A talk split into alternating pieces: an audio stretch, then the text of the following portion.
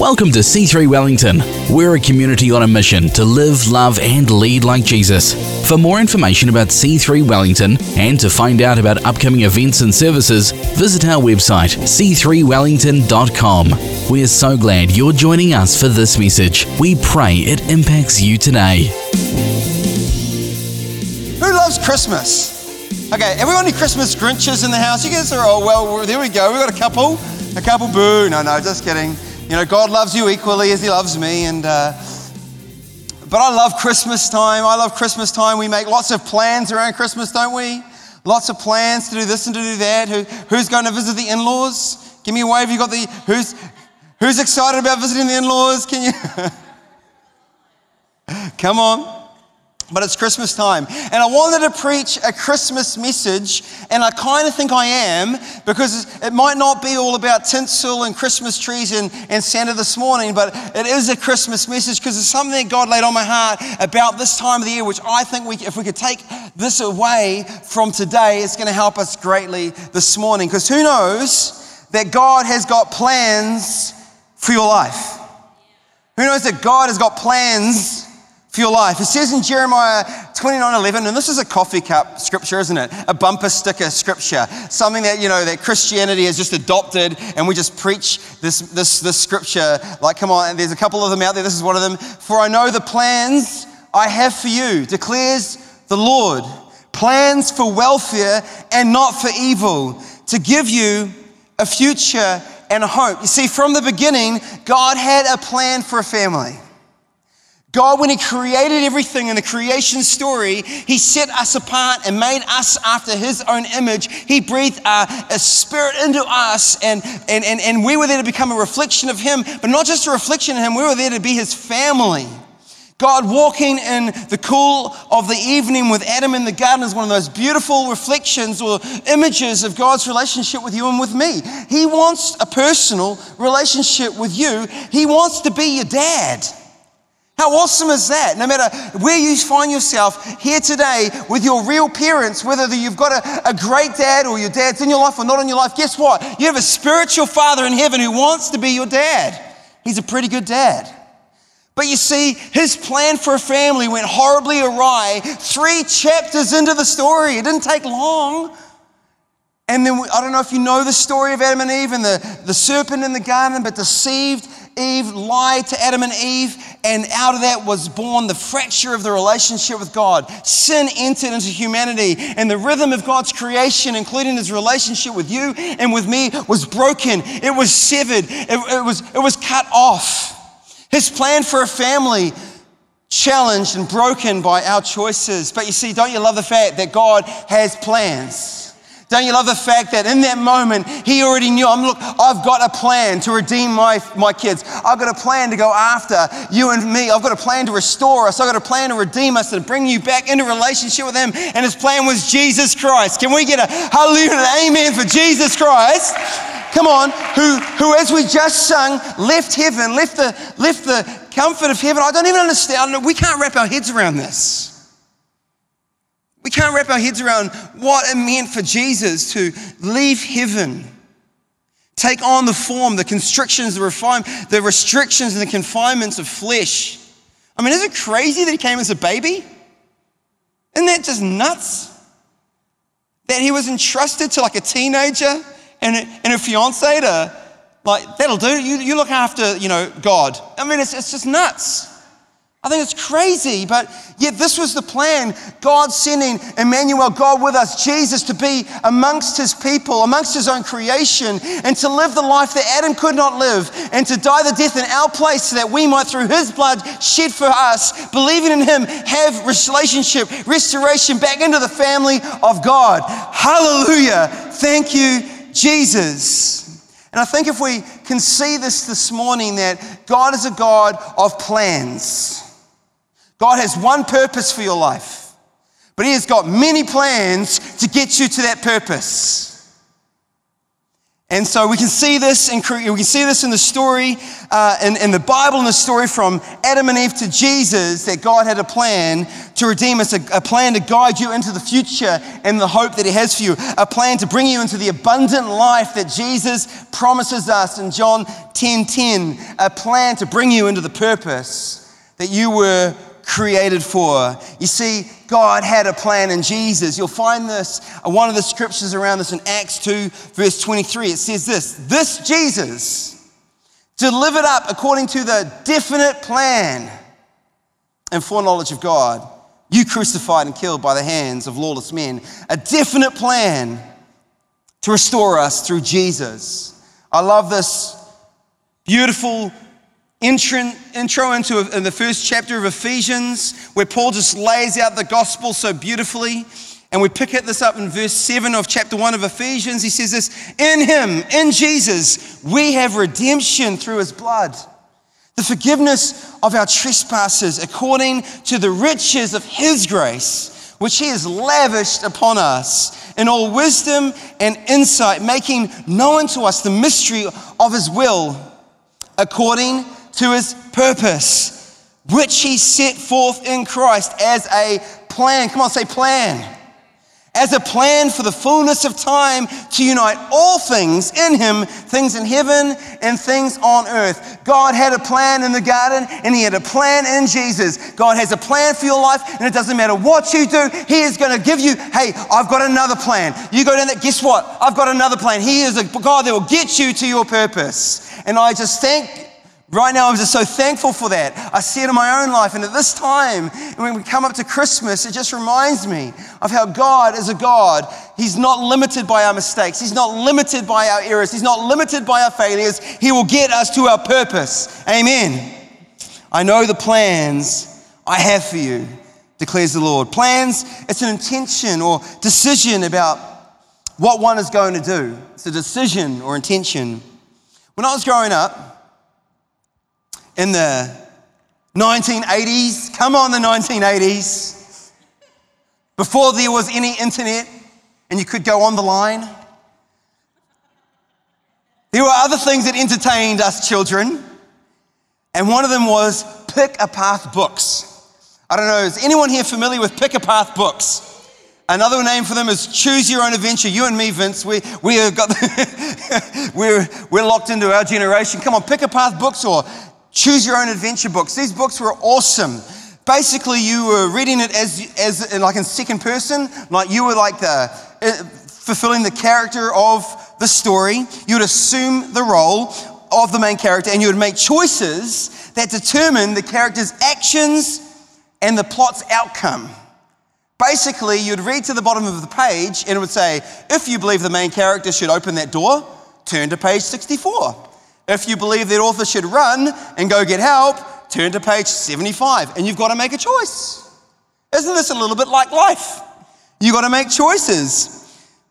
But here's, the, here's, here's what I love if you made a wrong decision, it elongated the book. But it just made it, honestly, it made it longer to complete the adventure. But the main character if you carry on reading, will always, you'll always find a way for the main character to succeed on his or her quest. You get to this like, uh uh-uh, uh go back to this page. Uh oh, go back to this page. But if you stick at it, you will get to the end and the main character will succeed if you stick at it. You're never out, you're never written off, you've never blown it to the point of failure in a pick a path adventure. I know the plan, not plan plans, plural, more than one plan. more than multiple plans. Is this getting through? Multiple plans, people. Not because God doesn't understand, not because God's indecisive, but because He gave us this thing called a will. He gave us this thing for, called a will where we choose, but we'll get there. Many are the plans in the mind of a man, Proverbs 19 21 says, but it's the purpose of the Lord that will stand. All of a sudden, we've gone from plurality of plans to singular purpose. Many plans, one purpose. A purpose is this the reason why something exists. The reason why something exists. Psalm 57 2 the voice of David crying, he says, I cry out to God most high, to God who fulfills his purpose for me. He fulfills his purpose for me. Romans 8:28 and we know that for the, those who love God according uh, love God all things work together for good for those who are called according to his purpose. Come on. Proverbs 20 verse 5 says the purpose in a man's heart is like deep water but a man of understanding will draw it out. Come on, the purpose in a man's heart. It's in you. You are created with intent. You are created with a, with a unique wiring, and it's inside of you, not outside of you. It's hard, hardwired into you by God. This is great news. You are uniquely designed, you are uniquely you. And one of my favorite verses in the Bible, Romans 11 29. And this is one I want to recommend that you underline, highlight, circle, put it on your wall, put it in your car, put it everywhere you can, and, and make sure that you read it over and over and over and get it into you. Romans 11 29. For the gifts and the calling of God are irrevocable, He does not take them back. Doesn't take them back.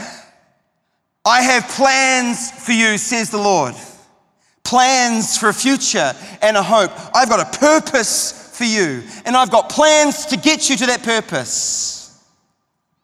Plans. But here's the truth you've been given gifts. I've been given gifts. It's Christmas time, it's a season of giving, isn't it? Got Christmas gifts under the tree. If you're like us, we store them until the very last minute because our, our kids probably, if we put them under the tree, they're going to be unwrapped before. There's going to be finger pokes and tape taken off. And, but, you know, they're going to get under the tree, probably on Christmas Eve. But we've got gifts. Come on, the Christmas tree, your life is stacked with gifts under it with your name on them. Come on, it's time to unwrap them. It's time to get, to get them and start using them. Come on, I, tell this, I've told this before, but my grandfather, when he passed away and, and they were going through his uh, possessions, and as you do, as, his estate, they, they went to, through his, his personal drawer and they found in, his, in one of his drawers all these unwrapped presents, gifts that had been given, that he put in his drawer and never unwrapped. That's ridiculous. Like, who, who doesn't unwrap a present? Like, Honestly, it's crazy. But we do that in our own lives, don't we, with the gifts that God wants to give us? What's He given you? How's He wired you? It's in you. The gifts of God are given to us for, for a reason, for a purpose that's going to bring you to full life. It's going to, it's going to, it's going to lead you to Jesus, what Jesus says, abundant life. Let's get our gifts in the game. And I, I, want you to, I want you to know something this morning. You haven't wrecked it, you haven't blown it. You haven't ruined it. It's ahead of you. It's waiting for you to step into it. What God placed in you and has given to you, He will not take back, including your ability to choose your will. This is why God needs plans. Because one of the things that He gave us that He will not take back is our will and our ability to choose. Your ability to choose, my ability to choose. Come on, people, you are ridiculously in charge of your life. You're here this morning because of choice, only for that choice. Everything that we do, and I, I have to teach my, we have to teach our kids this on a regular basis. No one's in charge of your hands and your feet but you. No one's in charge of your, your what comes out of your mouth but you. Don't pass the blame. Or he, he, she. No, no, no. They, they, may, they may do, though. All sorts of things will come at you in life, but what we choose to do in light of those things is our choice. And we have a will. And it's like the GPS unit, you know? I talked about Pick a Path books, and they were great, my kids in my, in my childhood, but you know, there were a modern version of that would be a GPS unit. You know, God's got a direction for your life. God's got a destination for your life. God's got plans for your life. But you see, we have to decide whether we're going to turn the machine on and whether or not we're going to listen to it. I don't know about you. I, I, I, sometimes, I don't like to use the GPS. Sometimes I feel like I, I'm going to get there on my own steam. They take you down that route and you're like, nah, come on. I know that this is going to be a quicker way. And they're smart now. They even, they even take into account traffic and all sorts of stuff, and you think, no, I know this way is quicker, and how, you know you're not going to be right. That technology is so advanced that it's going to be the quickest way, the best way, but you've still got to choose to listen to it and take that, that direction, yeah? Come on, that's your will and that's your choice. Your will is this someone's determination to do what is necessary to achieve what they want. It's the ability to make decisions and take action. What do you want this morning? You get to choose. You know, Jesus had to choose, didn't he? I know at Christmas we're celebrating the birth of Jesus, but I also want to think that we're celebrating the birth of Jesus because of the death of Jesus. We're celebrating his birth because he, he, he followed the will of God. To pain and to death, he did it so that we might be able to celebrate his birth and celebrate what he did for us this morning. And in Matthew 26, 39, and you find Jesus in the Garden of Gethsemane, and he's under the most pressure he's ever felt as a the most pressure probably anyone has ever felt as a human being in that moment with the weight of the world crushing down on him and everything in him screaming, I don't want to do this. You hear these words. He says, go in, in, in verse 39, and going a little farther, he fell on his face and prayed, saying, My Father, if it is possible, let this cup pass from me, nevertheless, not as I will, but as you will. Come on, the path to your purpose is found in surrender. Giving Jesus the steering wheel of your life, allowing Jesus to lead, learning to follow, learning to trust. Do you want to know what the will of God is? I, I, I love this particular parable of the lost sheep, and I'm not going to unpack it all for you this morning. Just suffice to say that Jesus said that the kingdom of God was like a, a man who left, who had 100 sheep and one had gone astray. And he left the 99 sheep and went after the one that was lost. And when he found it, he put it on his shoulders and restored it. It's a beautiful parable. And then Jesus says this in Matthew 18 14 My Father, who is in heaven, that one of these little ones should perish. Did you hear that this morning? It is not the will of my Father that anyone should perish, that anyone should be outside of the family. He, the will of the, our Heavenly Father is that everyone would be saved. The will of our Heavenly Father is that everyone would join His family that would know the plans that He has, would know the purpose that they're wired for, would walk in the fullness of the life that He created for them. This is the will of our Heavenly Father for you and for me and for everyone. God wants to align your will with His plans to, to fulfill your purpose. God wants to align your will with His plans to fulfill your purpose. Come on. I have plans for you, says the Lord. Can I tell you about that scripture? You find it in Jeremiah 29. Here is the backdrop. The backdrop is this that there is the Israelites uh, in captivity. They've been sent by, by God, out of disobedience, into captivity. Uh, uh an, an army has come and taken over the land of Israel, and they've been taken away from their family, from their lands. And because they walked away from God, they walked away from God, and there's a consequence for our actions. There is consequences. Yet God, in, in this place, in this place of captivity, in this place of, of, of, of bondage, in this place where they feel far from God, God says, Hey, come on, you need to know that I am with you. I know the plans I have for you, says the Lord. Plans for a future and for a hope. And you will find me if you seek me, and if you seek me with all your heart, and you will find me. Come on, it doesn't matter where you find yourself, God has always got a plan to restore you, bring you back. Even with the Israelites you find in Jeremiah, and for your life and for mine, He's never quit out on you. He's never, you've never failed it. You haven't blown it. He's still got the plan. He hasn't taken it back. Come on, would you step into it this morning where we look at Jesus' life coming as a plan to redeem us from Genesis 3 to today to say, come on, I'm coming to restore you. I'm coming to bring you back into the family. I got a plan for you, says the Lord. Come on, He's got a purpose for you and for me.